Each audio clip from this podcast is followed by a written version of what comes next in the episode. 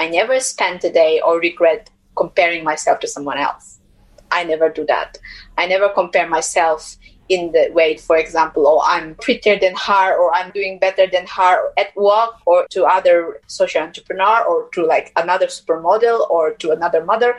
I don't compare myself. I compare myself within myself. So this is how I think and this is how I see. And like even in the whole one week, like I don't ever put a date for me to break. And if I were to have a day without any purpose or without anything, I can't comprehend. So I'm that kind of person. So in a way, people would see that I'm very hard to myself, which is true, but that is actually my inner strength, I think.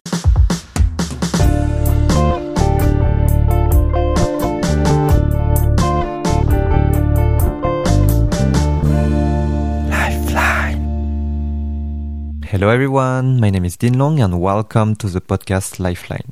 In this podcast, I will interview people who are having a positive impact in their community and have a strong message that deserves to be shared. We will dive deeper into their journey becoming a changemaker and hopefully you can take away some insights for your own journey. And please do subscribe to Lifeline on YouTube, Apple Podcast or any platform that you are using. And also you can share this episode with your friends if you like it. It's really what helps me the most. In today's episode, you will meet Alinari, a super, super inspiring social entrepreneur and youth leader from the tribal community of Mizoram in India. She founded Rochun Pay It Forward, which aims to empower youth from grassroots India through education to realize their full potential. To date, she has built 11 libraries, mentored hundreds of young people, implemented digital literacy programs, and brought many international opportunities to her home state. She shares with us her childhood, during which she questioned everything, how she excelled at school and got a life-changing scholarship to study in Bangladesh, and why she eventually took the path of social entrepreneurship. It was such a great pleasure to discuss with Alinari. Her journey is really, really amazing and humbling. So have a great episode and see you in 1 hour and 45 minutes. Hello, Alinari super nice to see you and to have you on Lifeline today. So I always start by reminding a bit how I know all the guests I'm inviting. So for you, it's very it's very special actually because we've never met in person, uh, and we've only met through panel discussions. Because I was moderating two panels, one for APYE and one for the Asia Pacific Social Innovation Summit by Impact Hub Taipei. And yeah, you were one of the uh, panelists. And I think one thing I want to say now that I remember is while you were speaking, so many people went crazy on the chat and they were like, oh, Alinari is so inspiring. Oh my God. Um, and yeah, I, I, even remember some of my colleagues, they sent me messages after the panel and they were like, whoa. who is she? She's so cool. um, so yeah, no, no, I'm genuinely happy. Uh, I'm super impressed also by all the work that you do. And yeah, no, hopefully we can, uh, I mean, go through everything in your journey, in your life uh, so far. And yeah, maybe we can just start. I'd invite you to introduce yourself, where you come from, where you're calling from, what you do, do you do these days? Yeah, thank you so much for this time. And um, as I told you before, I think the more you will learn about me, the more you realize how ordinary and quite normal I am. And and yeah, I think um, sometimes when you are passionate about something or something that is very true to your heart or true to you, to your ancestor and to your root, um, when you are bringing that uh, kind of voice or informations or uh, stories, um, it connects to the right people or who, you know, who kind of can mirror the same thing what they go through in life. So, and speaking from heart and speaking straight of what you feel sometimes can lend it um, uh, quite heavily to the one who listens. So I think I am quite fortunate in a way for being able to speak freely, and I just speak from my heart in most of the time. So could that could that be the reason? But uh, in general, I'm very normal, um, very very ordinary, actually below average people. Um, yeah. So I come from um, India uh, a state called Mizoram, which is in the northeast of India. So, if you look at the big Indian map, you would see there's the eight different northeast states um, very close to uh, Bangladesh. Upper um, in the northeast of India. So, my state is in the boundary between uh, Myanmar and Bangladesh and uh, we are a tribe so this kind of always reflect back when people ask i'm from india because they look at me and i don't look nothing like indian. They're like is your parents or your grandparents migrate from China? Are you from Japanese, from Korea? Where are you from? And I always have to go back to the history. So just with a very short um, history. So my uh, we are from a tribe called Lai, and also better we are known either Mizo. Um. We give we got name from um, different place. So from Myanmar side, we would be Chin, in Indian side, Mizo, and then um, a bit of Bangladesh, um, the Chittagong uh, hill tracts. So um, yeah, and we have had our own land before the war, but then later um, we are put part of India. Uh, so uh, it's dating back during colonization. So, so fast forward I did uh, environmental science studies in Asian University for Women, um, and after that, I went back to India when I was. Uh, it was in 2012 where to do my uh, environmental science uh, impact studies um, in Kaladan Multimodal Transit Transport Project, which is quite big right now as well. And then th- that uh, that research somehow asked make me because I was a science student quite core into science environmental and but the problem that I ended up um, finding at that time make me wanted to learn more about development, the impact in the local community.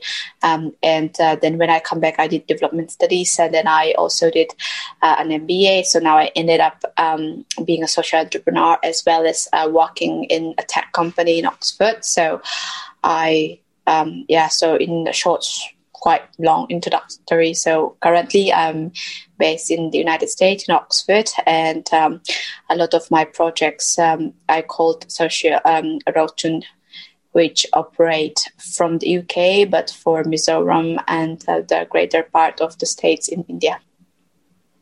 Cool. So you said um, that you are based in United States, but you meant UK, right? United oh. Kingdom. Yeah, sorry. Yeah, yeah, okay. because there is also an Oxford city, I think, in the US. I started uh, no, to get. No, no, no. I, I started to to be so confused. um, cool, and um, yeah, so we'll. Uh, you will will come back to everything that you just said. So Nori, we, ha- we have time, so we'll we'll just you know uh, pull the thread. Um, but yeah, could you introduce first maybe what is Rochun? Um, what are the activities of Rochun? Uh, so Rochun is essentially um, loosely translates um, legacy. So Rochun is um, what you get inheritance from either your parents or you could say from your country. Uh, is it's a it's like a legacy that you passed forward. So um, I named the organization Rochun mainly because of what I felt I got from my grandparents and my ancestor, and what I can pass it forward to the current uh, young people I myself also is uh, still category um, category under young people um, haven't t- um, get into my 30 years. So, um, yeah, uh, what we basically do, it has two components. Um, uh, one is to build a library. So we build libraries to rural communities and urban poor. Um, a lot of them are run by either a church, missionary, or community-led schools who doesn't have a, a, laptop or who doesn't have a library at all. And the second component is we called um, consultation, a one-on-one consultation. So I am a rising star, uh, a mentee since we, uh, in Wedu organization since 2014, and I'm still a rising star. But right now, I am as well a mentor for that organizations. But taking that kind of concept I applied it to the organization. So I have mentored um, every weekend, um, sometimes from 10 to 20 people over the weekend. So right now we have had at least about a few hundreds. Uh, I didn't keep count on their numbers, but uh, people can come and ask me for consultation. So my weekend will be filled with uh, talking, uh, asking them, giving them information. So we covered something like, for example, what their aim in life, uh, student or youth who really struggle to know what they want to do in life, or someone who really know what they want to do in life, but not know how to approach, for example, to get higher studies, um, to study abroad, getting into conference, uh, applying for funding. So the the, the student that I, uh, the youth that um, get my consultations are either um, very well to do uh, in academic uh, who needs a bit of spark or opportunities or a platform to be given, or some who, who sometimes who are on the verge of giving up, who are on the verge, the very edge of life, who really don't know what they are doing and, and need the kind of um, how do we say a purpose in life or to figure it out their purpose in life. So it quite vary from people to people, and so right now we have about eleven libraries that we provide the books as well as laptops and and um, yeah, I've mentored about um, a hun- few hundreds uh, youth, and um, we continue to do so.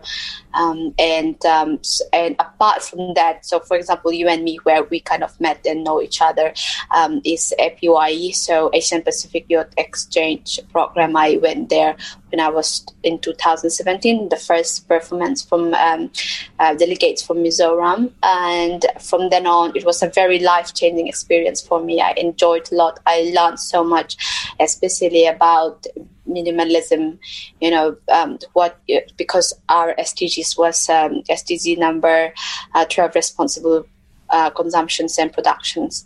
And uh, I, we all pledge our team pledge to become minimalist um, um, it really transformed my view in the world and also uh, focusing on inner beauty. And uh, i I think that was a very strong point in my life where where I can take uh, a much more focused.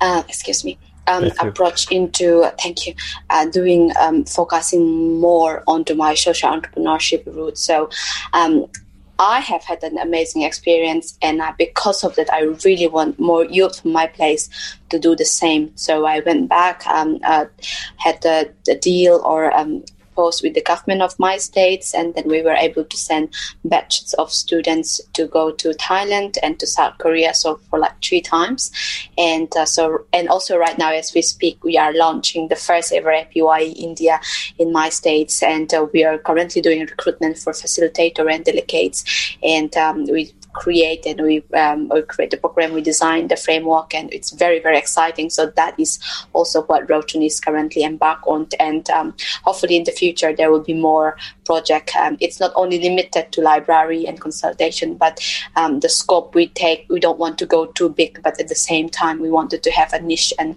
and to do well in the R focus area. So the libraries and the consultation, is it for the same youth group? So it's two different groups or like do you consult the same youth who make use of the libraries or is it another another youth groups? Um, so it's kind of when we I, I think mm, when we talk about youth we kind of focus mostly on um, um, age group under 30 and uh, the library and the consultation as i said quite varies. So the library uh, some of our recipient schools are kindergarten and primary school, eh, high school, college, and university. And uh, the one who benefit mostly from the consultations, however, are the one who are in um, somewhere 16, uh, starting to uh, get finishing my, their high school and then asking for information whether to take science, arts course, or things like that and um, a bit advanced group who already finished their undergrads who wants to do a master abroad or someone already have done a master's and want to do a phd or um, someone who already had either bachelor or master but not yet found their purpose not yet know what research not yet know what project they want to do or someone who kind of have a depression in that that stage. So we tackle different groups, but the, it doesn't necessarily focus on that particular criteria or that I kind of we kind of like oversee um, youth under that. Sometimes I think they are over thirty, but um, yeah, who still are we would still um, categorize youth. Yeah. Okay, yeah, no, actually it makes sense because you mentioned the consultation was really to is you know f- helping youth to find their purpose, to refine their career, and it's also like personal leadership. So it makes sense that they are at the age where they have to think about it.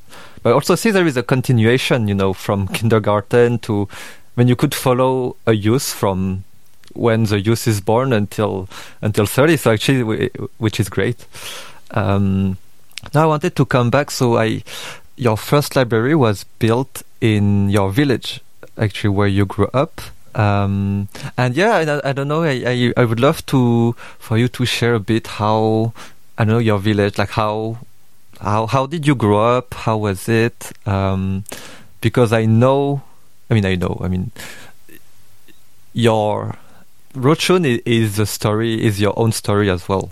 Um, so yeah, I really want to understand a bit uh, your childhood, how you grew up.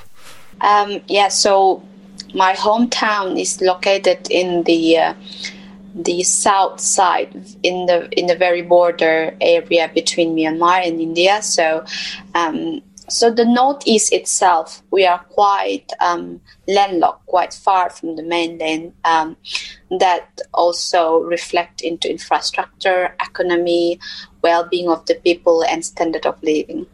So me growing up in uh, quite a rural as well as far from uh, development, far from proper roads, far from um, uh, proper school or standard of living, a normal standard of living, which um, was the result of a never ending war that we have had. Um, so the colonizations that divide once, which was a, bit, a very big land of we were nation in the making. So my tribe, 200 years ago, we were still, um, you know, headhunter.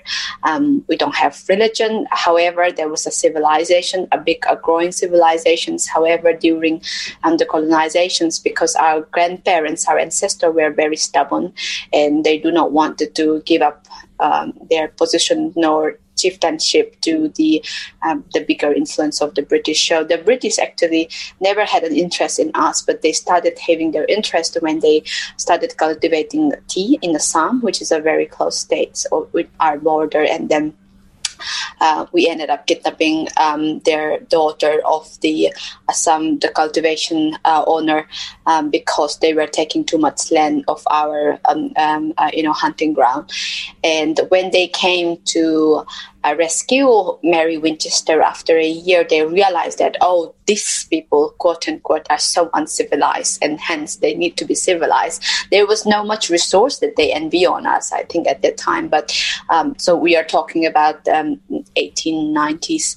Um, but to them, they were, they see us more of uh, uncivilized, quite barbaric. Um, community that needs to be enlightened and hence they start sending missionaries and then slowly the administrations took over but because we are from the south which is also um, part of, as I said in the beginning, Chin states and some of them down into the Gong uh, Hill Tracts area. Our king, we call them king, they are just chief, um, you know, they have the small community, they keep expanding. Um, we're so stubborn. So one of them, the, the last one, is being my grandfather. Um, my grandfather never give up, never um, uh, give in to the British, and he died also not being Christian. So the history of that. Um, and I used to remember my dad telling me that because my grandfather has like five wives and my father has about 20 siblings, and the British would keep asking my grandfather if they he they can take my my brothers and uh, my father bro- and his brothers for educations back to Kol- Kolkata. And my grandfather would be like why would I trust someone? You know the Mirang is um, in my language the calling um, that we called um, English sap or Mirang means um, someone with white white people. Why would I trust white people to take care of my children? Never. So my father and his brothers, most of them didn't study at all. So, and then when education was introduced, my dad only studied up to three, and then his father passed away, and then um, it was uh, followed with the Second World War, the British retrieved, and then we followed our um, independence with India because we suffered great famine. Uh, we didn't get any help, and then the underground people started to fight for India, and then that followed by 30 years. So, growing up in the aftermath of, you know, very um, when when someone who are from 16 to 30 to 35 spend 20 to 30 years in the forest being underground with guns and fighting for independence instead of being in school or in institutions. The country that after the peace accord was signed, even though we become all Christian during the colonizations and become a very peaceful states, the school that ran on the aftermath of that was there was already uh, very deep down destructions in the system. Uh, there was already problematic within the system, which wasn't easy to be break down. So, for example, the school that I was able to attend, um, our teacher barely finished uh, primary school and they become the teacher again. So a high school teacher was just finishing class 12. So even when I studied till high school, my teacher or myself, we were barely able to speak in English. So um, imagine a kind of education, a kind of system, and a kind of setup we grow up, which was quite down to the history that we have had. So I don't necessarily or never seen that we were that poor or that we were less advantaged or that we were less developed, um, quote unquote. But then when we started watching television, I realized that the world that we live in was actually quite different than the outer, the bigger world uh, from through the TV. And, you know, um, we used to watch um, uh, football because we were all crazy with football, with football fan. And seeing, you know, big building, great road, aeroplane, cars, and us having a typical not a hut house but we, there were still huts as well um, in my hometown so it really intrigued me why there's such a big difference. And uh, and and then i keep saying that i had such a beautiful childhood. I don't feel that i was poor nor deprived because we kind of have everything we needed. We just don't know the bar of what um, necessity is or what you know in the pyramid of that so we enjoyed a lot of time in the forest, in the river, running up and down the stream. And the school, though, we went to, um, as I said, it's just a public school. Um, when I was in my primary school, we don't have, um, especially me, I never had enough book to read, nor um, like bedtime reading and things were out of the question because I have about five siblings and um, there was no new new uniform nor new book. So the kind of book that was passed down to me was already torn down. You know the cover was already missing. And um, so and uh, we don't have cursive writing. We just no uniform. We wear slippers. And even the uniform was like a passed down uh, kind of that. But i really enjoy being in school. I really enjoy learning. Um, without regardless of the quality of education i got at that time so um, fast forward as I realized the differences of what I get, but being quite lucky in a way that I learned very quickly and I was quite good at my studies. So I was always number one in the school. And then um, when I did my high school, um, there were also competitions where I kind of get scholarship here and there, and um, I was able to do ended up um, get first to study um, the science, being able to get out of my hometown, and then eventually went into um, a, one of the best university um, to being a board scholar and reflecting back of how I studied and how I grew up and then the differences of me then from that hometown kind of educations access, accessing that kind of educations to accessing a world class of educations. I realized that it doesn't take much time for someone to have a transformations when you start providing the same resource and opportunities. So the university that i went it was quite unique and special. We were, were all young women recruited from um, 17 17 to 20 asian countries and a lot of us were coming from all different type of backgrounds with all different type of um, culture and things but with a passion to make a difference. Um, and they kind of treat us like a you know future leader. That's how they always call us. So uh, our university was asian university for women uh, Cherie Blair is our chancellor and we have had a lot of faculties from uh, stanford and harvard and even from um, the uk like oxford and cambridge. And what I realized at that time was then that if we were given the same resource, a, a, a resource, for example, accessing a resource to one of the best journal um, uh, for academic writing and also reading a book and also accessing to down to our professors, I realized that in no time, our way of thinking, our way of uh, seeing things, and the way we conduct ourselves um, was no different from someone who come from Harvard or from who from from UCL. So then my thinking was that then how about if I were able to provide that kind of same thing? So th- it's not that you are being born smart or you are being being talented, but it's actually it's your environment that kind of shape you a lot, and also the grit and the blood and where you are from. So of course, it's very important that you know your family upbringing, how your parent taught you, how they encourage you, and then what kind of passion you want in life. But to cope up with that a lot of the time you might have a very strong passion and you want to change the world but if you just don't have access to any of resources if you're so limited uh, by your environment it's very difficult to get where you are or what, where you wanted to go. So growing up in that area and in that kind of uh, situations and having that um, kind of two life i would say um, for me was that okay i'm one of the very lucky, very few people to get out of that situations, um, but it's not enough. I, I know because as I said, I'm not that smart, nor talented, nor special. I'm just an ordinary village woman, village girl who were lucky to pick up and find my ways.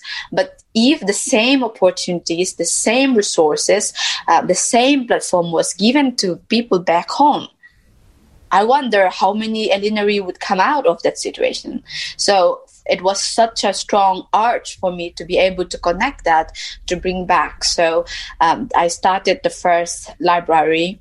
And the reason also why, because people keep asking in this day and age when there's so many innovations, there's so many new things talking about library and books. It's like, it's not so fancy nor like so, um, I would say, um, but for me, it's quite um, it's quite important because I realized that that was the key, that was the difference that made.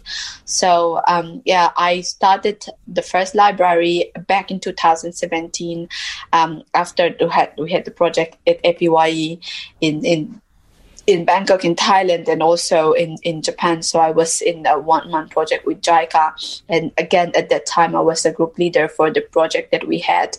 And when they so the the reason why we were selected the best team at the time in in, in JICA was they said Elinari and her team um, the was very good at defining their problem. So JICA always emphasized on knowing your problem very well. And I applied the same methodology that I kept, I was being um, told many, many times back in my university, like Albert Einstein said, if I were given one hour to solve the world's problem, I'll spend 59 minutes to defining the problem and one minute to come up with a solution. So i always try to apply this um, this thing into everything that i do because a lot of the time we have so many solutions but because we don't realize the the deeper or understand the problem we wanted to solve. Sometimes the solution doesn't fit. It's like a lock and key.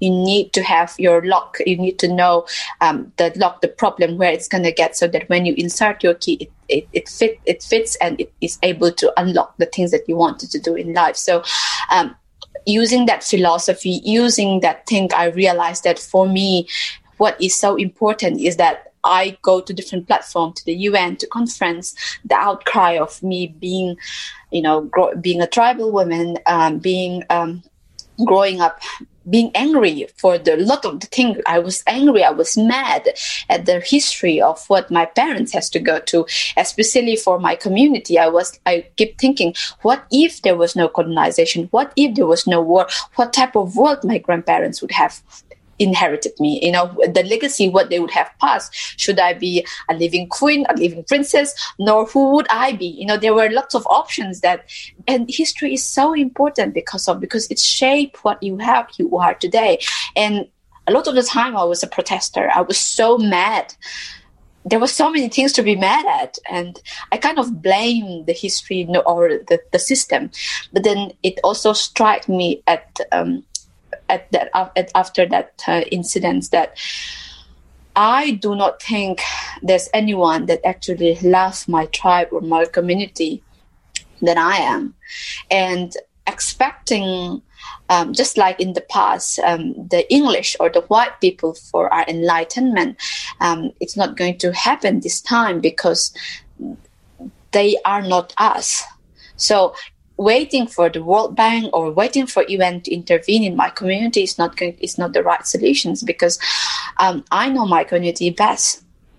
And, and hence I'm the best person to help the community and um, knowing the problem that I have gone through knowing the the obstacles what stopped me or what would have stopped a lot of other youth like me was not being able to access resources and opportunity.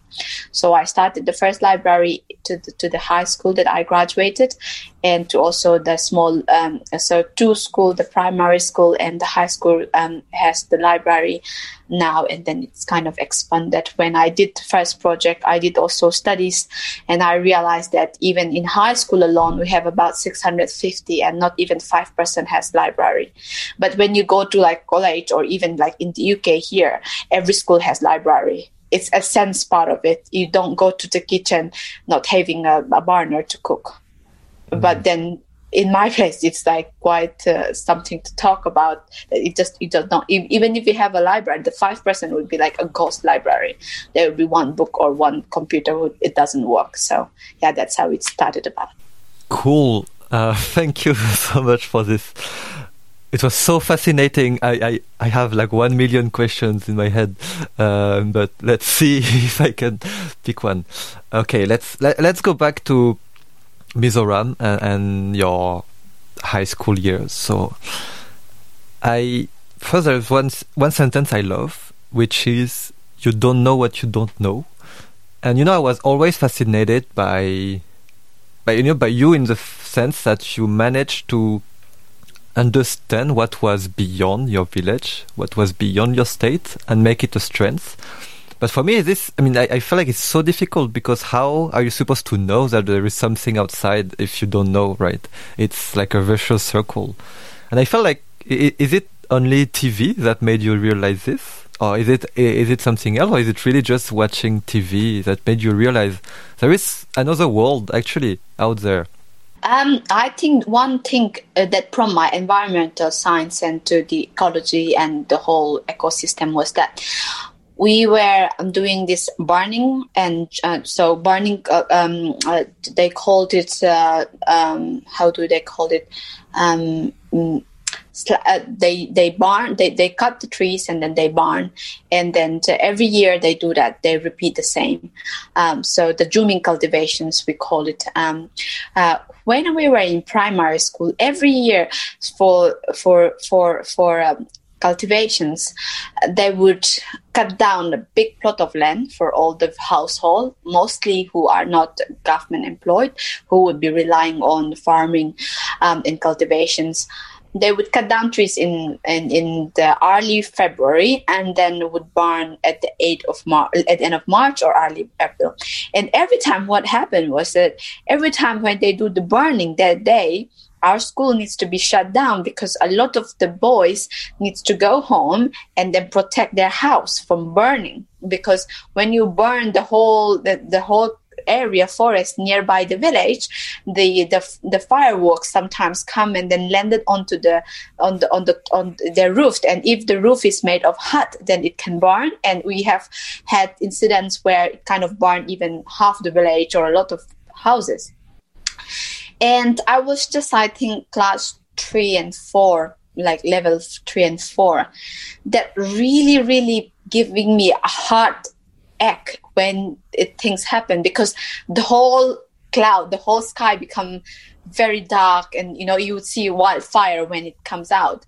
And then my, my at the time was there was this calling of animals and insects and birds and every inhabitants that were in that I can't comprehend why we had to do that. I couldn't understand. And it kind of really, really prompted me a question that there must be another way. You know, there must be another way without having to cut down all the trees, without having to kill all the animals and all the inhabitants in that particular area. And I keep asking questions like, why? I would go back and say, why do we have to burn? And my mom at the time when my dad would say that you need to burn the trees cut down so that the soil become more fertile and you need to grow your vegetables and your food. And but i'm like there must be another way. You're just burning and then the smoke come out. It, it just really made me really really made me sad. And i said when i grow up i'm going to be a doctor. I'm going to be a doctor for human or a doctor for animals. If the human are destroying the animals i'm going to be a doctor for animals. So that kind of also questions um, asking me there must be something there must be alternative um, and then as I, as I said so TV was a big influence because we didn't have TV at the time. So when we started having TV, like the whole house would be full of people. So every Sunday, because there's also a lot of cut down. So Sunday would be the day where there would be like power for a few hours. And that time, you give all your attention to whatever was broadcasted into the TV. And then you got it, the pictures, the video that come out was so vivid into your life. Uh, there was no, as I said, no magazine or much of the outside that we can know of, and of course, not knowing English so much, we don't listen the radio that often English. So our main windows to outside world was television, and my curiosity of asking those questions uh, was developed as I grew up and witnessing things around me. And then yeah that trigger a bigger problem. What happened elsewhere? Do they do the same? Do they burn their own forests in the in the in the in the in a place and countries that i've seen from tv yeah so yeah, there are a few things but i think those are the one that kind of like very strong that i still remember. And was it why you were so motivated to because you said you you were always first in class you loved learning was it because you wanted to learn about what happened elsewhere, or did was it because you wanted to to go out of the village at some point? Uh, why why did you really why did you study so hard? Um, I think I just enjoy learning new things, and I think I'm very fortunate to have parents who are my parents, of always asking me questions and um, also finding solution on my own. So my mom raised us as if my mom was a stepmom. So in the house, all the household chores, everything we have to learn and then i always find to find to do things in a simple way or an easy way and then there's, so there's this always like so that how, how can i can play I, I, so that if i can finish my chores and then i can play so that there's always something in my head and then my dad on the other hand was very deep. He was very philosophical and he was very, very wise. And um, always, um, when when I asked a question, he would ask me back, "Why would that be? You know, why do you think this is the right? This do you think what can be something? Can this be something, or that, or that?" So, and um, I think the kind of thing that they put it back on the table at the very young age already kind of um, enhanced my critical thinking and um, just not accepting or not just not getting um, what they tell me or not questioning back. I question back everything. And even in the class when our teacher teach us and something that i don't understand i would question back. And um, yeah so i think i was just quite I, maybe I was born quite curious, but at the same time, my parents kind of influenced me to to just not accepting as it is, but to question. So when I kind of get those informations, I always think that there must be a better way. There must be a reason behind this. What is it? If it is the situation, like can I change it? Because a lot of the things, even though as I said, I've really enjoyed my childhood, I find a lot of things that are complicated. I find a lot of things that we are deprived of. I find a lot of things that we don't have, but I can see that somebody else has. So I was like, why is the difference? And um, I think yeah i thought this is what everybody has have had thought or think about but maybe i was a bit different what is a perspective so that might sound as a very stupid question uh, but you know as a youth from your village i mean what is the perspective life perspective? Are people going out to the of the village to to to work? A, is everyone staying in the village? And did you aim to get this scholarship to study in Bangladesh, and how did that happen? Um, I think uh, recently, yes, for studies because we only have up to class twelve. Um, at that time when we were growing up, it was only up to class 10. So if you are lucky, if you're good at school and you are able to manage class 10, then if your family has it, if you have a relative study being in the town or in the city, then there's a chance of you to do to pursue your higher education. But a lot of the time, there is also um, dropout at primary, at high school, getting married, you know, eloping and so and so on. And also family sides. So a lot of family needs their daughter and their sons to help them in the farm, especially if you're the elder one. You, you need to help your family to raise your remaining siblings or your family or your household. So in my case or in my family, um, I always wanted to study higher, and my dad always, always he he kept saying, and he continued to do that, and he said, "I don't have much for you, uh, but you have all the freedom. I want there study till there's no name, um, you know, and learn music, travel around the world, explore." So my fa- my father or my mom never stay or stay home, take care of us, and be in this place. But um, for them and their aspirations, and like many fa- many parents, is that one day their daughter and son will do something, become educated, get out of town, get a job, or do something else, so that they become a salvation. Because our mode of living, the standard of living was so low that if you have a children who are good at studies, your parents have all their hope in you that you'd become either a doctor or engineer and that you would take them out from whatever situations they are in. So yes, there was a very strong motivations from the parents as well as within ours as the youth to study to do well in school and so that we get out and um, but I don't have many much informations about scholarship at all, which was also thanks to my dad. He found it in the newspaper. Um, my dad was a very well reader. Whenever he can find, he would read it. And uh, even though like newspaper was an outdated coming from the city, he by the time it reached to him, he would read all the columns, the articles, and then he found about the the, the university. I was doing my uh, my uh, class twelve stud- studying science um, in Aizawl and then he called me up. He said there's a thing called uh, it's called scholarship. It's it's it's Harvard based. It's for women. Can you figure it out? Can you learn more about it? And then I went up and I asked about it, and so that's where I get to know about the scholarship. And um, I didn't think much about studying abroad, but definitely if I did well in my science, I would have to study engineer or doctor, and that needs to be outside of my states. Uh, but that was the scope, but not about around the world.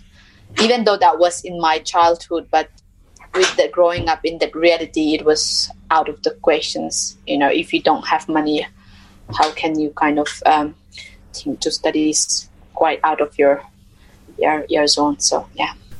Yeah, I find it very interesting because, I mean, the newspaper that your father found it on. I mean, it sounds very anecdotic, right? But in the end, it, it's what I mean. Uh, it changed your whole life, if I can say that. Yes, yes.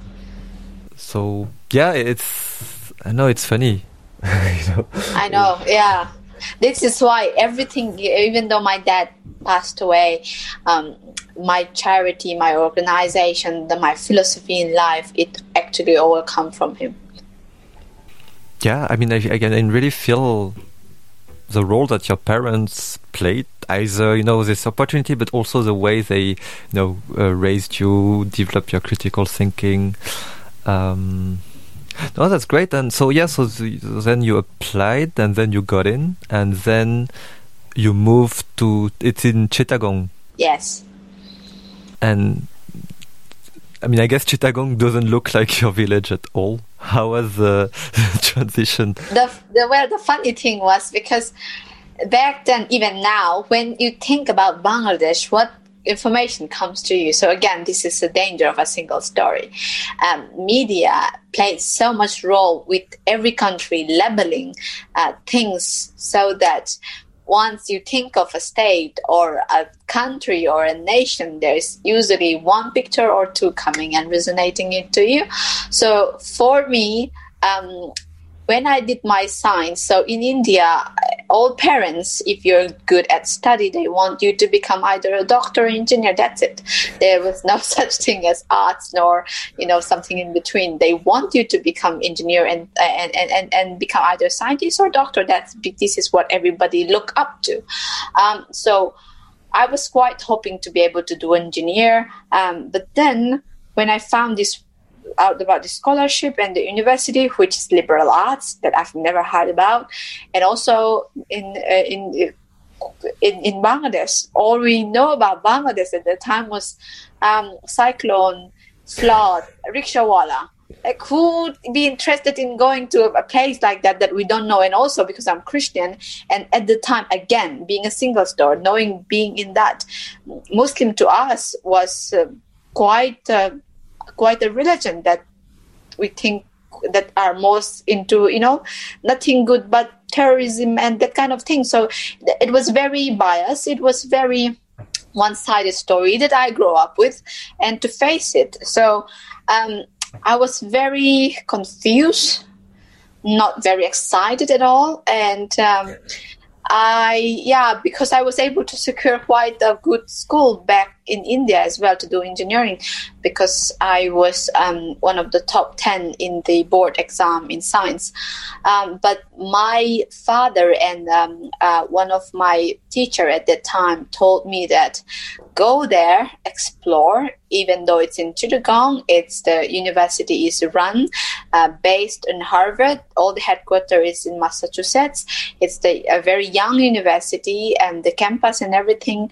It's the all curriculum would be very different. If you don't like it, you can come back and you can do your engineering. So, and because it was a, I was, I got the full scholarship. I was a board scholar, and there was a lot of money. And um, as I said, not, not having fun or someone to rely on financially. For me, it was too great a risk to miss. So I went ahead and yeah. But if that did not land it, if the newspaper did not land it to my dad, or if he wasn't curious about to ask me, I think I would just ended up being quite normal. Not that I'm not normal now, but uh, just you know, I would just go to typical university in India, and yeah, God knows what would happen. and um, okay, so it's so just to for the timeline, you entered university. Uh, it was which year? 2010. 2010. And your first library was 2017? Yes. Okay. So, yeah, what, what happened during these seven years? Um, yeah, so this is a big transformation part of my life. So, being 1991, um, kind of half of it was um, high school and then back home being in India. Um, the university that I attended uh, was a five years course, so it's quite big. And uh, to secure your scholarship, which is a full funding for me at that time, was about 15,000 US dollar. You need to keep up with your studies and always be on the merit. Um, and um, as I mentioned, it was a big transformation for me, not only on uh, physical uh, and mental, but on also on philosophy, um, spiritual in, in, in a lot of areas. I come up, uh, I grow up and I feel like I sometime now um, look back and kind of see myself as if I was in a cave for a really long time with a lot of like a teaching that kind of like outside of that is the danger world outside of that is that but then actually when you came, came out and you see a world as it is equations even to your own religion and belief. Um, even the Bible, like I'm Christian, but a lot of the time, the way how things were being taught, how women are being treated, how the world is viewed, how you see religion, how you see other community, how you see other nations. So all of them, even though I went there to do uh, environmental science engineering, there was no such thing environmental engineering, and I almost give up to come home. And then when I did my my summer, my dad told me that, you know, that you say that it's a Harvard based, in the uh, it's going to be for. Um, women future leader and in that school they must teach you something that make you become someone so that even if you're not engineer maybe uh, you can you can you can have uh, you can become something where you the engineer works for you so it kind of in a way like for example right now i'm a strategy manager but um, all the engineer like you know tech engineer and all of these things they are actually working with me not under me but working with me. Um, so and that was like okay fine. I thought because my dad and my mom would be like so stubborn oh if you're not engineer you, you know that's it. Or if you're not doctor that's it. This is what a lot of parents told their children to like you cannot pursue something else unless it's x and y. But my parents were not like that. So they were able to you know open the curiosity and to try even if there's another option. So um, it was a liberal arts curriculum at, with the core environmental science. And um, but every class um, there's a religion there's ethics there's politics. So liberal arts curriculum is very very huge. So you not only learn about your particular major core but you actually learn almost all, everything. And that is also take, why it takes a long longer year. And um, when i did my uh, um, uh, um, on my second year um, there was uh, we all have to go back for for to our community and do research. So in my case and again in every class um, there is this leadership course in uh, kind of embedded in the courses. Um, your public speaking your the way you ask questions um, the way you understand the world. And so it it was um, kind of embedded in in a way that our curiosity was enhanced in a, in, in a massive massive level. So when i went back to my hometown in 2012 for the summer i was looking at what type of project to do or what type of research to be done. I was just ug2 second year. And um, at that time there was a thing called multimodal transit transport project called shortly said Kaladan project under Indian Look East policy. So essentially what they try to do is they are trying to create one of the biggest seaport in Sittwe, which is down Myanmar, very close to where the Rohingya problem is situated. And that Indian is Indian government is going to fund all the money uh, for the, the constructions. And once the, the, uh, the seaport is created, so it's going to be one of the big hub and hence we who used to be such a landlocked who doesn't even have a, a, an open road to between Myanmar and or India or Myanmar, India and Bangladesh would become an east gate of India. So there was so much investment. I, I, I was curious because if it was such going to be good, why we never had, because we are very landlocked. So my state and the whole Northeast state, like for example, for me to go to Bangladesh, my hometown in Chittagong is only 300 kilometer, but there's no open road. So I have to go to Kolkata. I have to fly from from Aizawl to Kolkata, which is about 1,500 kilometer, and then from Kolkata going back to Chittagong. And Chittagong and my hometown is only 300 kilometers. Oh my god. yeah, and in in the olden times, my grandparents, my father used to go back and forth to Chittagong, getting their buying and things, you know, doing uh, trade their trading. But because now that it's become international and all the borders are closed, and they have been closed for years, but why now? So why why right now all of a sudden we be, we're going to become uh, the east gate of India? So my my understanding and my question was that why and also what that kind of big measure um, constructions of road it would have done to the people of my community.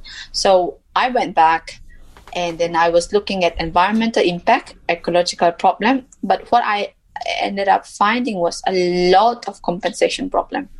So, you know, Mizoram is a very hilly area. So if you look at these um, Eurasian plates, so, you know, Himalaya, that, that coming down. So in the long, long, long time, billions of years ago, the two plate, Indian plate and the Eurasian plate collides. So when two plates collide, mm, if it's ocean and land, um, the land one is older, so it goes down and creates tsunami and things like that. But if it's a land to land, because they two are very bucket, they, they don't, one doesn't go down under the other plate. They created a, a mountain. That is why Mount Everest is increasing every year. So we are in that territorial, and hence our um, our I would say the, ge- the geology point of view, um, our land is not too old, and hence every time monsoon, uh, there's a lot of sli- um, um, land- landslide, and uh, when they are creating that big big big road and cutting down all the forests, my curiosity is what happened then to the environment, what happened then to the community,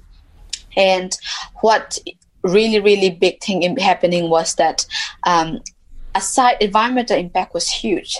But for me what was more important was that the community that it affected. So on the myanmar side it was still under regime. So aung san suu kyi was recently released, but it was still under a big, heavy regime. So, a lot of the people who are working in the construction, there was human rights violations, there was sexual abuse. In my state, in my part of the states, um, there were a lot of compensation problems. So, um, you know, a big more corrupted happened in a way for um, uh, in revenue. They would be able to create lots of fake land and revenue. So, hence, they claim a lot of money. And the one who actually are losing their house and their farm and their area don't even know how to claim. So, like in places like in my hometown, you would have a widow or you know who doesn't even study um, the the way they took the land was that so a normal road would need at least um, 45 degree but because we don't have enough of that and house were built just by the, the road they would be taken almost 90 degree and some of them would have their pole the house pole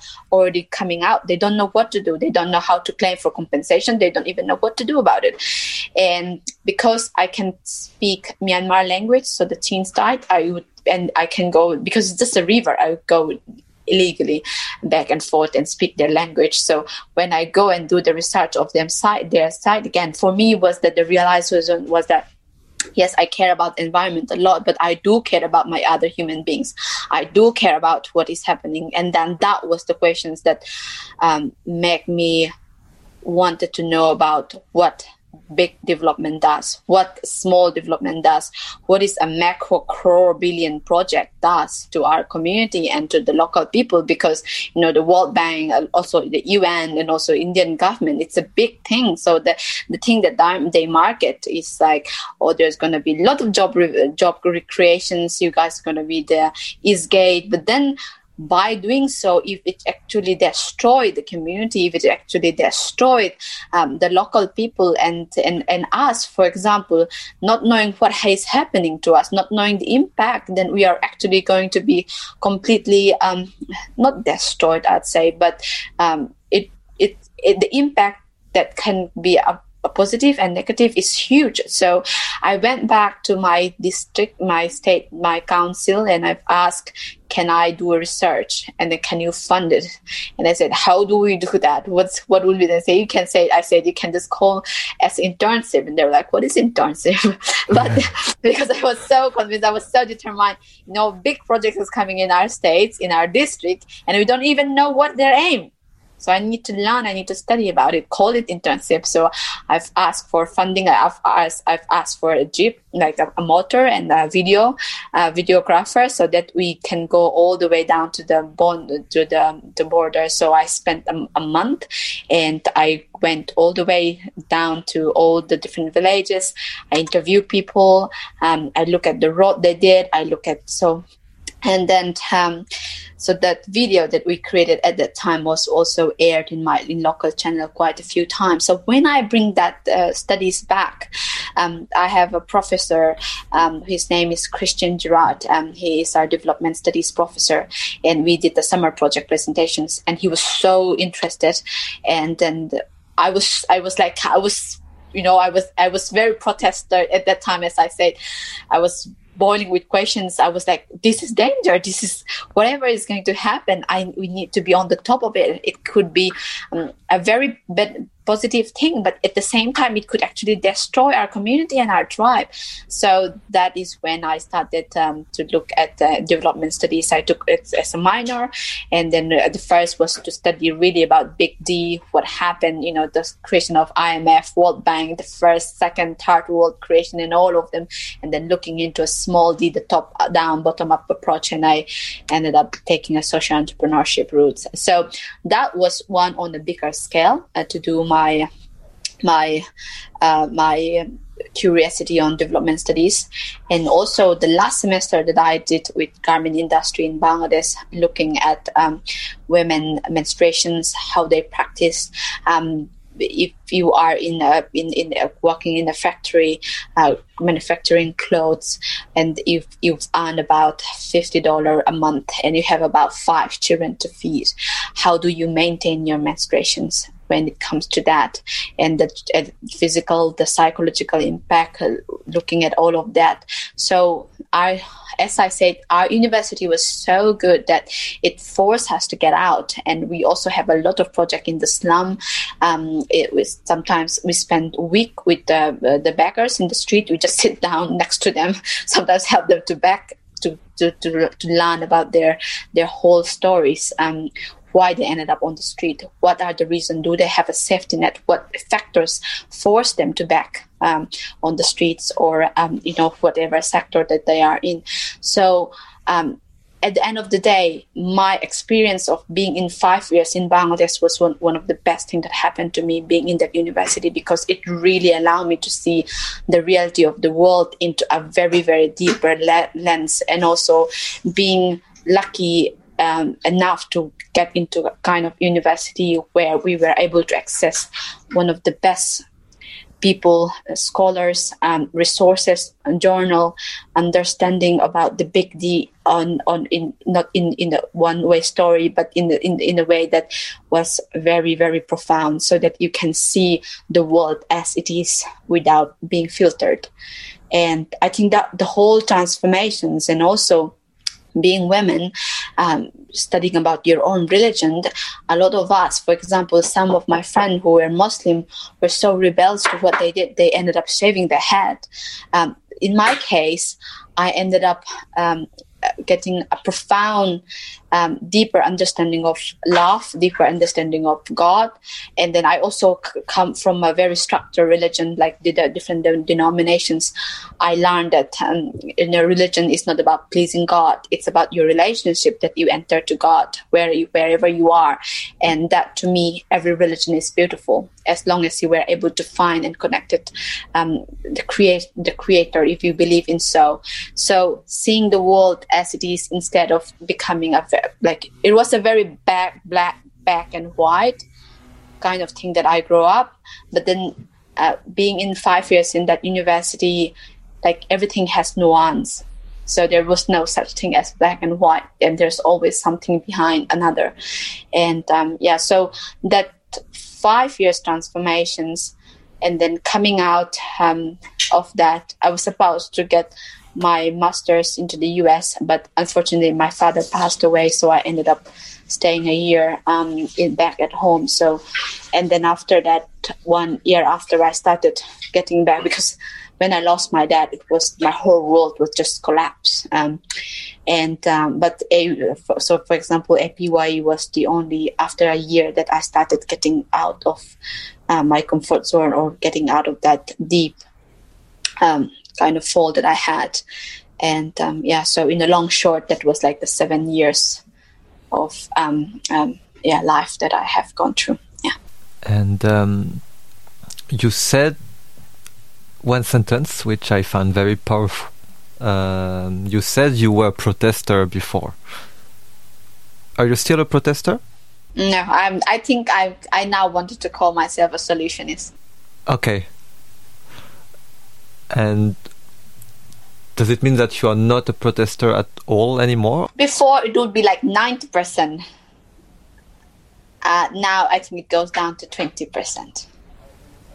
And you became a solutionist by adopting also because you said you discovered social entrepreneurship you chose to become a social entrepreneur i mean i guess it's it's linked obviously yes yes yes so you discovered social entrepreneurship by discovering more the development sector and all its flaws and all i mean everything about the reality um, is that how you ended up in APY, uh, in APYE in the end um, yes, partly was yes. Um, because we did a lot of um, when we did development studies at that time it was millennium development goals so we were looking at a lot of big project like uh, world bank uh, looking at the case studies I also had three years internship in uh, Export Import Bank of Korea in Seoul, uh, looking at so it was a lot of big D, so big development of why big country invest. So with aids, what's the difference between aids and grants? What they actually do? Um, do they actually, you know, the white burden a lot of the project um, that uh, someone in the Western did to in um, Asia or in Africa or um, what's the OECD countries does to developing countries. Do they actually help? Do they destroy it more? So we have had an extensive study and research on that and at the same time we also look at um, the small d like the bottom up approach and things like that. So my curiosity at that time was that because also before i used to be quite um, and i think sometimes i'm still am that i was very aspired to at one point work in the un because at the time what how i see un was uh, you know goodwill a very strong nation that is completely clean and doing effective job. And i want to be like either an ambassador in that or becoming coordinator at some point. But then the more I study about it, uh, the, the, the, and always that all the time connecting with my community to find a more a more effective solutions or more effective approach for me i don't i realize that i don't necessarily need an un to intervene in my community because waiting that could take my lifetime. The same with waiting for another big organization or like as I said, the white the Western people to and bring enlightenment. It could take forever. Um, so uh, went um, um, I was a rising star at the time, and when they introduced about APYE with the new Sustainable Development Goals, um, because I was already doing Millennium Development Goals, and I want I want to see is it just nomenclature change? Do they just they change the name? Are they going to do something good about it? And uh, finding that it's happening in Asia and in Thailand, I was quite interested, and uh, we got scholarship for from some rising stars, and I applied, and it was a competition, and I got it, and and um, I was the first one from my my states or the entire Northeast. I think there was just one or two at the time from India who were participating. So, and I think APYE was at at the very early stage. I think that was the second time that they do, um, or the first time I don't remember. Um, so I went there in Bangkok, and um, yeah, that's how I I I, I started uh, participating in APYE. Okay, um, and just for everyone, APYE, so it it means Asia Pacific Youth Exchange, and it's this 15 days program with like young people from all over Asia Pacific, and basically they they go through different trainings to understand better problems of local communities in the countries where they are, and yes, yeah, start working on different solutions to address these problems. And uh, yeah, so just just to explain, and then yeah, back to you. Uh, so you said earlier that APYE was like this life, another life changing moment. Yeah, why why why was it so life changing? Because I've seen now you've came back to so many APYEs. You are also, as you said, with this APYE India uh, providing scholarships to many, many, many, many people from Mizoram. I met some of the teams recently this summer. So yeah, like why why was it so impactful? Yeah, so I think if we look at uh, like not generalizing, APYE could be very impactful and very meaningful, but it could also mean just a conference to a lot of people, like a one-time conference that they attend. Um, I think it was very impactful for me at that time because um, firstly, I was, as I said, I lost my dad 2015 in November. And 2016 was a very difficult time for me because I had to reset my purpose in life. Because before then, it was all about pleasing my parents, especially my dad, making him happy, making him proud of who I become. And I was about to embark on another studies in the US. And it doesn't happen everything kind of fall into play that like i, I had a, a great depression um, i couldn't understand why my dad suddenly passed away. It was a very uh, fast cancer and it doesn't last even more than a month. And in order to finding another purpose in life when i just lost all i want at the time i think it also that i want to do so many things but most importantly was to make my father proud and to, to make my father happy. And when he's gone and he was my advisor he was my anchor he was my everything. And when he's not there i got lost. And um, APYE, when i applied i i was curious and i'm very excited um, but it came from not knowing what to do into using and wanting that platform to to find my purpose in life to like re- learn and unlearn. I think basically unlearn because as i said the whole experience i become quite i think an expert in my own understanding of development and how the world runs. And um, but when i came to apye it was a very unlearning thing for me because um, of how they do the local immersion and particularly in our case, we went to a training, a learning center called Mapyong. Um, it is where they um, they uh, they practice the philosophy of the late king of Thailand, uh, philosophy, economy, sustainability, um, of how um, they see the world, they see the environment, um, and they applied one philosophy called um, uh, feed the soil and let the soil feed the plants. So the whole area used to be a very rural community with no youth um, uh, in going back to help their family. Everybody comes to Bangkok. Um, the, lawn, the land was dry, uh, but then one of the general um, of the late king, sorry, my dog is just trying to come to the picture. Um, and and trying to apply the philosophy of the great the late king, whereby he went back um, uh, uh, and um, did a very very amazing thing um, where he all the dry land where it's not enough for crops and things to plant um, they, they put um, the hay, um, put it, um, put natural fertilizer, uh, allowing to become a habitat area again for microbes and then the small organism, and then in a few years turning that uh, that land to become um, a suitable uh, land for plants. And they were able to convert hectares and hectares of that. And they run the center in two different ways with the philosophy from the monk. You know, life is not permanent. And then, hence, if it's not permanent, how do you live your life? Um, not owning things to yourself, but to giving it back. Um, and then it's almost like the philosophy and the teaching is very close to Finland, where if you wanted to know about maths, say if you're seventh grade, you go out and you measure the field of the rice. A seventh grader knows every plant, what they are, their family, if they were for medicine, if they are for um, cosmetic, can they kill you? Is it a good? Like they literally know every living being around them, and they all are very, very uh, down to earth people. They know how to grow a rice, to cook a rice, and not to leave a single grain left behind when they, they eat. And um, being very down to where, whereby I mean they have maybe few clothes of them. And there's also another project called Zero Baht. So, but the, all the house and everything they have was um, no money.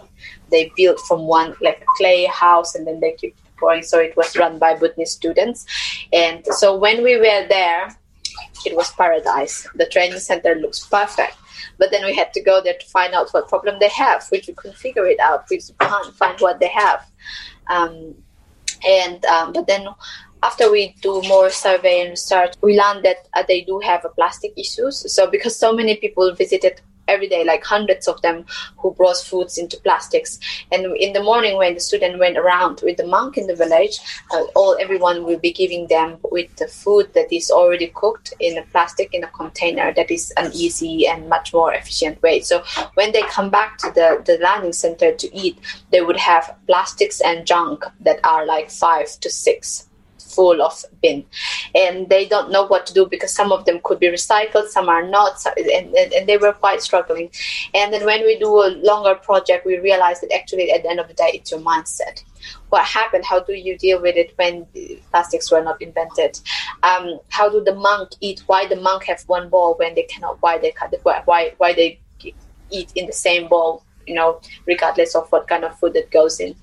And then we were able to have uh, students who pledge and who volunteer to be um, minimalist again, uh, like like we all did, um, to to be to never use plastic or like never use would be a very strong word, but to use as in in only when it's so necessary and then um, to not waste food, to not waste, um, and then also me uh, because I already had the big project in Bangladesh with the garment industry.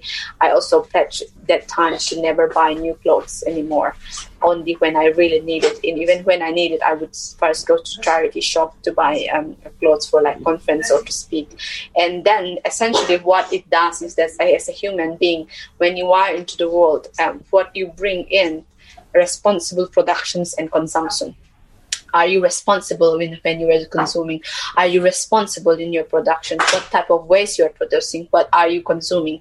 Is it necessarily so it's really kind of narrow it down in a way and it was um, we were not when we go back to bangkok we were not um, uh, given or we were not among the top three but what was so important was that we were so determined to change the community to a plastic free community and i think we were the only group who were able to transform it. So we have students who volunteer who already had that as a burning because they already care much more than we do because as I said, almost everything else was paradise, was perfect in every many ways.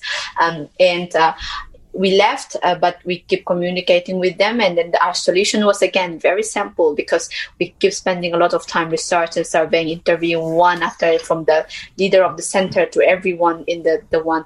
And what we found was the was the mindset. If we were able to change your mindset that um, that plastic um, is way too convenient, you know, if it is way too cheap, if we were to eliminate that, and if we were able to find ways to not to deal with plastics in many forms. So, for example we instead of getting um, a thing because the monk has a great influence to the community. So when we were able to convince the monk to ask the community when they uh, they receive blessings not to give food in plastic, so then the student had to volunteer to carry a tiffin box, a steel one.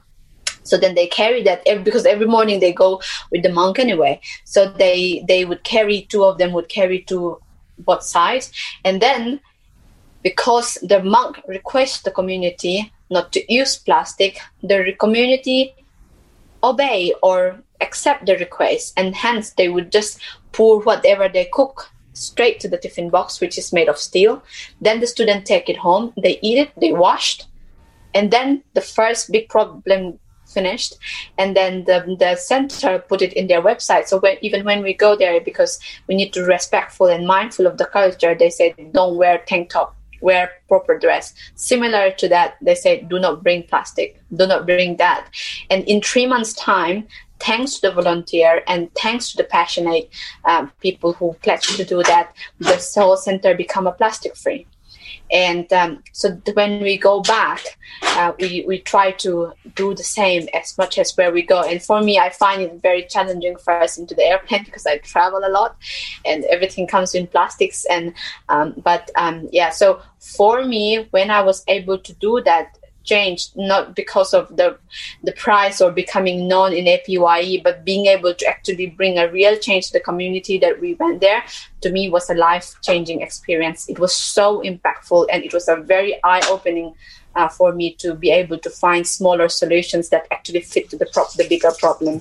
And then once we're able to tackle one, it actually, um, you know, like uh, it has triple f- uh, effect on it. So yeah, that was my experience with my first APYE. I don't know if everyone had the same impactful experience as I am, but I really wish that um, people do that and take take APYE not only as to study what the 17 goals are, but to actually bring change into the community that they care about either elsewhere or for their own. Oh, it's great uh, that you actually brought change to the community. And because, you know, I thought you would answer, yeah, it was life changing because I was, you know, surrounded by youth from everywhere in Asia Pacific, because it was very energetic, because, uh, I don't know, like all, all these things. But it's because for me, you know, I, I, I love APYE. I just I don't know what impact people can have if they stay, you know, one week in a community. So for me, the impact of APYE, it's more transformational for the youth rather than for the community. So for me, it really makes me feel yeah, good. I mean, positively surprised that you. I mean, is for in your experience, it's not only about you, but more about the community. And I think if that's the case, then the APYE reach its its goal, I guess. And but especially since you you also work with this community, that's your daily fight. So I guess that was very important for you, and it also. I mean, you said early in the episode that you uh, somehow and you, you you were inspired by the minimalistic thing of the community you became even more minimalistic after I feel like it also brought you transformational change but it's maybe something different than other people who who, are, yeah I think APYE is kind of experience which is different for everyone also what you expect what you take out of, of it um, no, yeah, thank you, thank you for sharing. And um, I, I, I wanted to come back on the Red Library because it's a big part of your life. Uh, yeah, you mentioned so you had this first library in your hometown. And yeah, how do you build a library? I mean, it sounds so easy, you know, but if you ask me to build a library, I have, I don't know. Um, yeah, so after that APYE, mm, as you mentioned, for me was very transformational. It was a life changing experience for me. And when you were able to change the community or do a greater thing for someone, it come back in a much bigger fold for you. So when we actually doing good things for other, we think when we bring happiness, but it's actually it's a very selfish act. You are happy when you see someone else happy. So this is a very charitable thing. Like, um, and um, I think a lot of philosophers ask the most selfish thing that a person can do to themselves is to make someone else happy. Because when you see smile, it's resonate and it's contagious and it's actually coming back to you in a much bigger fold. So for me, after that experience, um, being able to feel that I can actually change community, I can actually do something that was already a big, uh, massive boost for my confidence and also of my way of finding solutions. Uh, slowly transforming, getting more into from you know being a protester into a solutionist, and then. Um, so that, that was in January, and straight away in March, I I went to again. I get another scholarship to do to, to do a project um, on development studies project, um, International Development Forum uh, in Tokyo University, correlating with JICA. And we went there for a month. And at that time, the topic was a three different topic. One was garment industry in Bangladesh, soybean in uh, in Kenya, and a flower industry in Colombia or something. I don't remember. We were assigned a, a garment industry, and I went there to uh, to give presentations and a paper, and as well as to to lead the team of about seven people from different countries. And um, again, at that time, um, we did the project. We study a lot about Uniqlo of how they do their garments and how how um, uh, how responsible they are to the whole um, the supply chain, and also asking a lot of uh, survey to community and to people of Tokyo Youth University. Do they pay attention to what brand they are wearing? What goes behind getting this or versus buying a cheap band versus a massive, you know, all of these things and the local how things were done. And um, uh, when our project become um, the number one, um, I really, really, it struck me. So um, I have a teammate, very wonderful people. One of them was from Poland, and she's been since the best friends um, to this day. And um, she said, Eleanor, you keep talking about how we want to bring change to your community, how you talk about how we, you, how much you need library and things. And I think you actually can do it. I'm sure you can do something. And at that time was a pilot project going on under we do, we do so they were giving out uh, 10 grand us dollar for all the rising star we're all women to do a project um, a building project in, in in their own community. It was just a pilot project because there was a donor who wants to invest on that and but it was all a group project. It, you can't do by yourself. But i was the only rising star from my states and on the entire northeast state so i don't have a, a, a, group mate.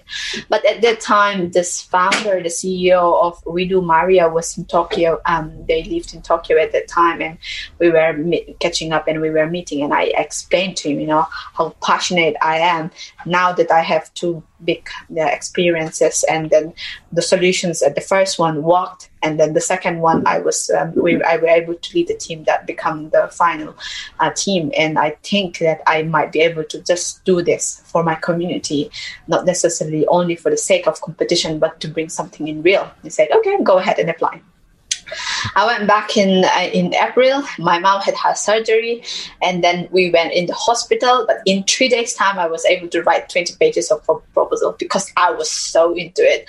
I explained the whole thing, the criteria that is needed, why I needed, why it's important that why library was important so uh, other projects were about you know a community center for women or this and that for me it was library it was that clear so i explained why it was so clear um, in the earlier episode and um, i submitted and I was so believe in the project that I gave. I already started looking for organizations who can donate books and uh, and laptops. And then my best friend, uh, who were at the time in the US, uh, also has her. So we, we, grew up together. She's from Tibet. Uh, she, she studied at the time in the US to do her masters, and she also have um, organizations. Um, she was helping women, um, Tibetan women, traditional uh, women, uh, to be able to help them equip with better tools. So like providing laptops and she introduced me to an organization called Labdoo so Labdoo is an organization they operate in 100 we operate in 126 countries where we did is um, it's zero emission, um, zero funding. Uh, whoever wants to be in Labdoo only are there only for social. And what they do is that re- innovating the reuse of laptops. So we don't buy a new laptop. We took old laptop who still have a good run of age. We sanitize it and we install educational software. So one laptop has about thousands of books from all offline Wikipedia, Aga Khan Academy, and uh, like the best 100 history. Everything is in there. So one laptop is like thousands worth of books equivalent to that. So I reach out to that Labdoo asking for laptops. And when they shortlist me for the final, I say, you need to give me this funding because I already have books and laptop is on the way. So I can't beg you know back out now. And um, yeah so there was two very interesting projects. So i think they had to find another more funding. So they ended up giving two two awards. So we each got 7000 grand i think at the time. And um, yeah so uh, that was around May, towards the end of May, and then my aunt uh, was diagnosed with cancer, and I had to take her to Mumbai, and then I think 2017 was a very busy year for me. 2015 at the end, I lost my dad. 2016, I was just stay home, mourning and just you know having a very difficult period. 2017 was like I was able to kind of okay get back from where I was, and then wanted to redefine, wanted to find a better way, wanted to find um, depth of questions. And I think I got my energy back when I was able to to let my dad pass um, because I couldn't believe why he left. But then when a one year university university happened, I, we had to uh, do to song to play in local channel, and I, I, because before I don't even want to look at the photos of my dad or I don't want to do anything with it. And then I was able to relieve and being able to slowly say good uh, to admit that he's gone.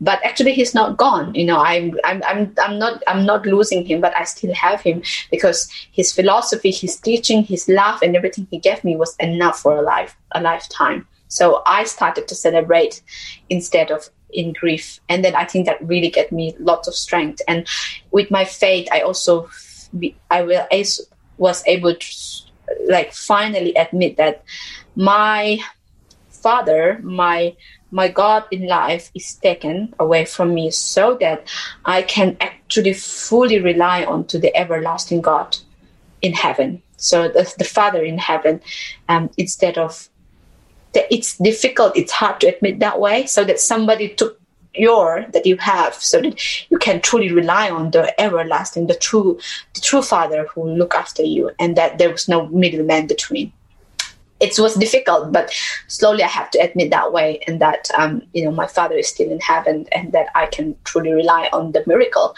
of my faith and my on on my my, my faith. So um, and then um, my I was in the hospital with my aunt for like three months. I was also applying from uh, Sussex. I was applying to a few different scholarship and to different universities, um, and also like because I wanted to do development studies, I applied for Oxford and all, so many places, and I actually got quite uh, few offers. Um, and um, at the same time, I got uh, awarded to do the library, and all of them were happening. So then um, I came back in September and August, and then we built the first library from the grant that we have, and then we have the books and everything sorted. And then I came to do my master's, um, and I got. Uh, funding, full funding for the um, for for um, business studies. So even though it was a general MBA, for me was okay. Now I got my funding. I built one library. What else? Because I don't have any more funding like available for the next one. But then, as I do research, there are much more. And then I was like, okay, my next next goal is that to envision a place and to envision the schools whereby I am able to provide library to all schools in my state. And there are a lot of schools in my state. And there are lots of requests that needed to build the library. And then i i know with my development studies that there's so much wealth and there's so much resource in the world. It's just very skewed and then how do i find to be able to channel those resources? And because i don't have any finance background and i think okay mba actually might help me to find a way to channel those resources. So that's how the, the library and, and my my master kind of continue together. It's uh, very interesting because you said so, you said three things throughout the one hour and a half we've been discussing. The first thing is I know I think it's I you always manage to turn negative emotions into a strength. Like you were telling me in your hometown, you see trees are burning, so many things you don't understand. You turn it into curiosity, drive to learn and find alternatives uh, all your anger, the the fact that you protest, you turn it into becoming a solutionist. And now you just said, I mean, the grief, the loss of your father, you turned it into. Um, what's the word you use? I forgot. Uh, you turned into. Uh, oh, I had it. you said one word. Oh, I, I had it. Uh, you turned your grief into strength. Yeah, something into something positive, into oh celebration. Yeah, you you celebrate uh, the learnings of your father because he brought you so much already for a whole lifetime. Um, so I think yeah, that's uh, your secret strength to to be able to turn anger, like it can be very difficult emotions, you know but somehow you manage to to to use it use all this energy to make something positive out of it and um, No, that's great. That's, that's so cool. We wanted to come back on. You said you told me two times today, one in the interview, one before, that you are a below average quote quote person. Why do you say that?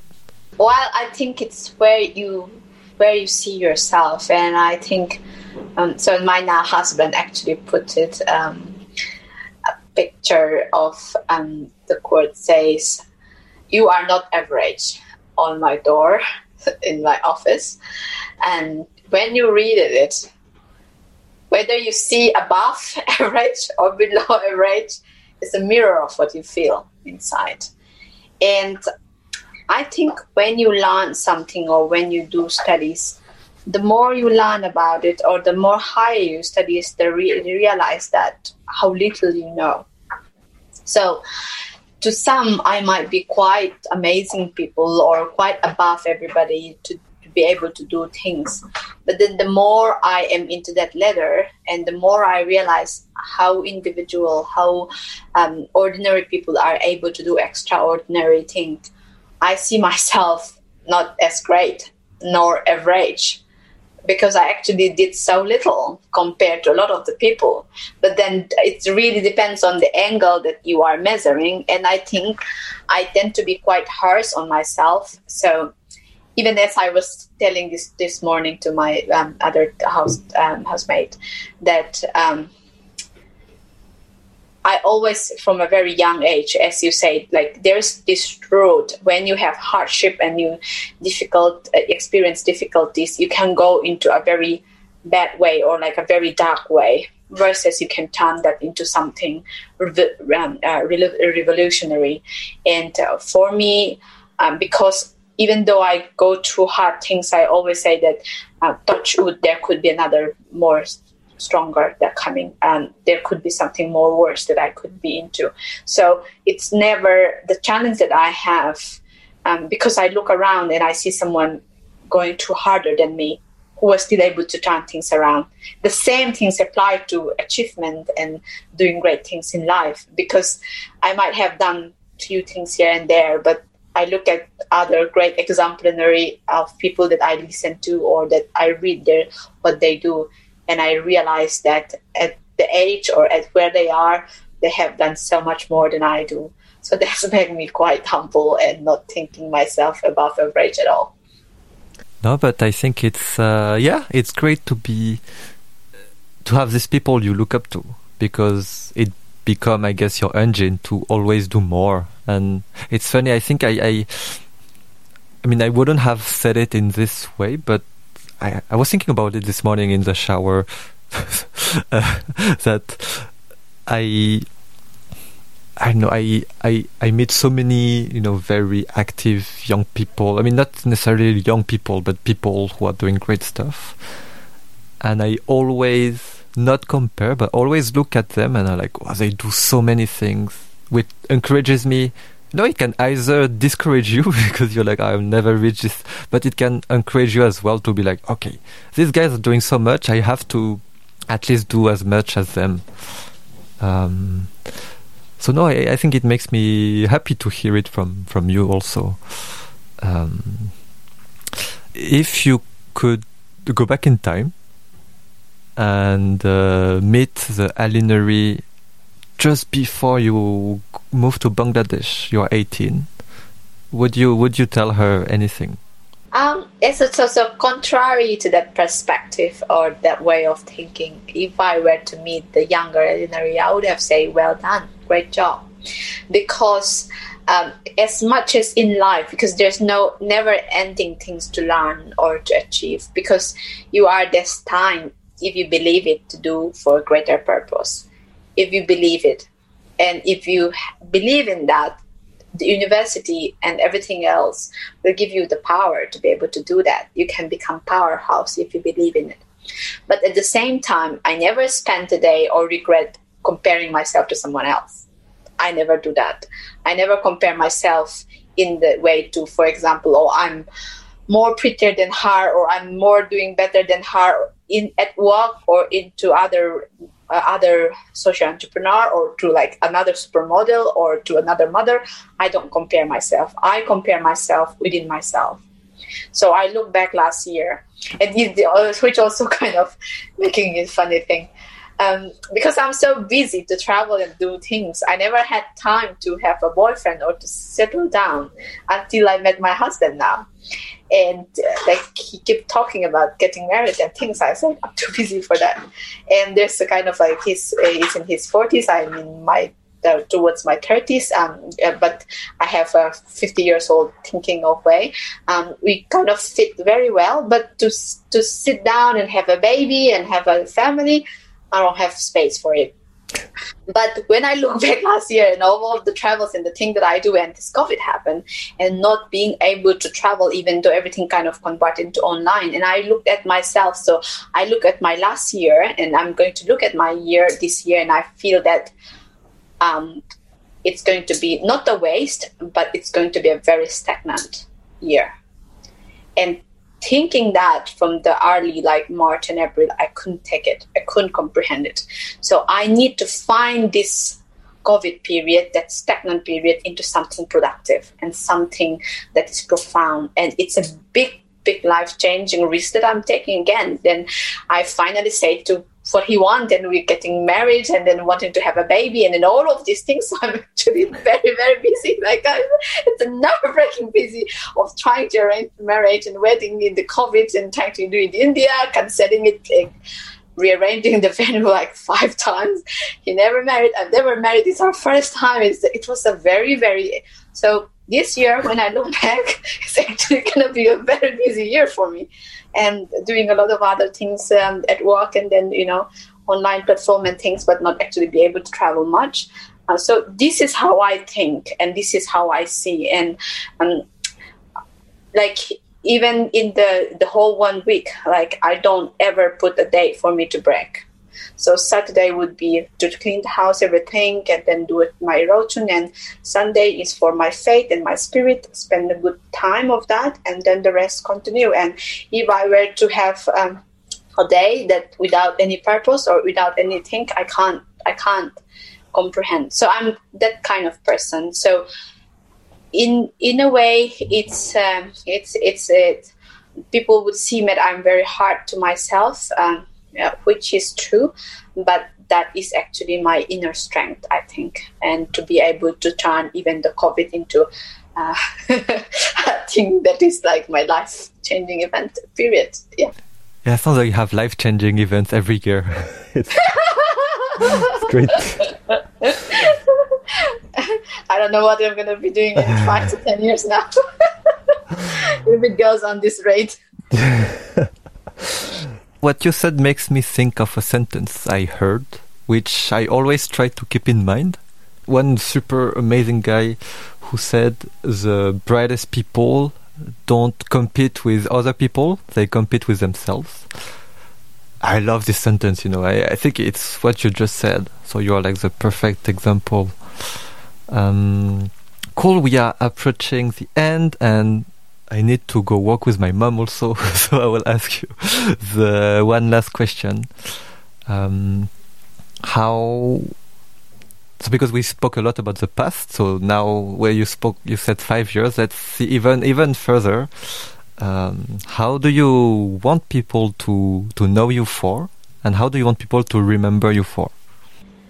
I want people to remember me um, as a social entrepreneur, um, um, as uh, as my kind of uh, professional, or to know me as such, and um, to to to love life, um, to love bringing happiness and opportunities for other, and yeah, I think uh, when right now it's almost become my uh, my my image of the thing that I do through my charity Rochun So, which all go back to what my dad have said, the legacy, what we leave behind. Um, we would just be a shooting star. Some people see it and they wish something for it and happens to them. And uh, if we look our life of what we are given, um, if you're very lucky, you can be at 100, being consistent, being okay.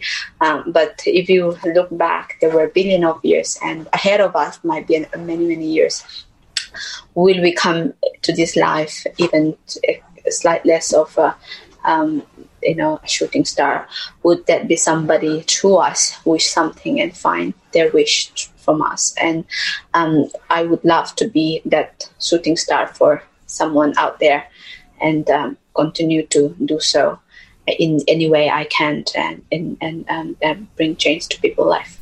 Yeah i feel you're doing a great job already to be shooting stars for people. Long way to go Cool. Um, yeah, no, where, where, but just for the final, real final questions, where can people reach out to you if they want to contact you? How can people support your work if they want to support? Um, yeah, so we are quite open for um, collaboration um, in a bigger term and also for uh, students, even though I'm quite um, uh, kind of confined myself with youth from uh, Mizoram. I also um, is available for from student elsewhere or youth as well who just wanted to kind of collaborate or catch up or um, just even to throw throw something at me. Um, so we have a website called www.rochun.org. Um, our info at Rochun or elinary at rochun.org. Um, we have a Facebook page um, um, at Rochun Paid Forward. And um, yeah, so people can just text me on my number, um, which is plus four four oh seven eight zero two seven one four eight one nine. Um, and yeah, so I think I use um, social media and those things mainly for those purposes. A, a little bit of my uh, personal, but I I like to keep my private life quite private. But sometimes you kind of have to put some out there. Cool. You're the first one who who ever shared her phone number. I know my phone number is very, and that is why I have so many things. But um, it's important, and I think people are now kind enough not to do something crazy because yes. um, people really because that's again. Um, I rather spend 30 minutes on the call with you and have a meaningful conversation as opposed to um, doing so many kind of because that could be a life changing experience for someone who really needed at that time. And I want to be there for that person, regardless of who they are. Yes, I'm sure you'll be shooting star for many of our listeners. Uh, no, thank you so much, Elinary. There were so many questions I still wanted to ask you, but maybe for another another time. And uh, yeah, actually, yeah, it was much more than thirty minutes, one hour and forty-five minutes. That's uh, that that that really really went quickly. Um, no, really, thank you so much. I had a lot of fun. I mean, I learned a lot. I had a lot of fun, and I think it was really a humbling conversation. So yeah, hope to keep in touch. Hope to see you in another panel. yeah, thank you so much, Elinary. Thank you. Thank you for having me and wish you all the best for your next podcast and um, other wonderful individual that you will be encountering that is worth sharing and that people get something out of it.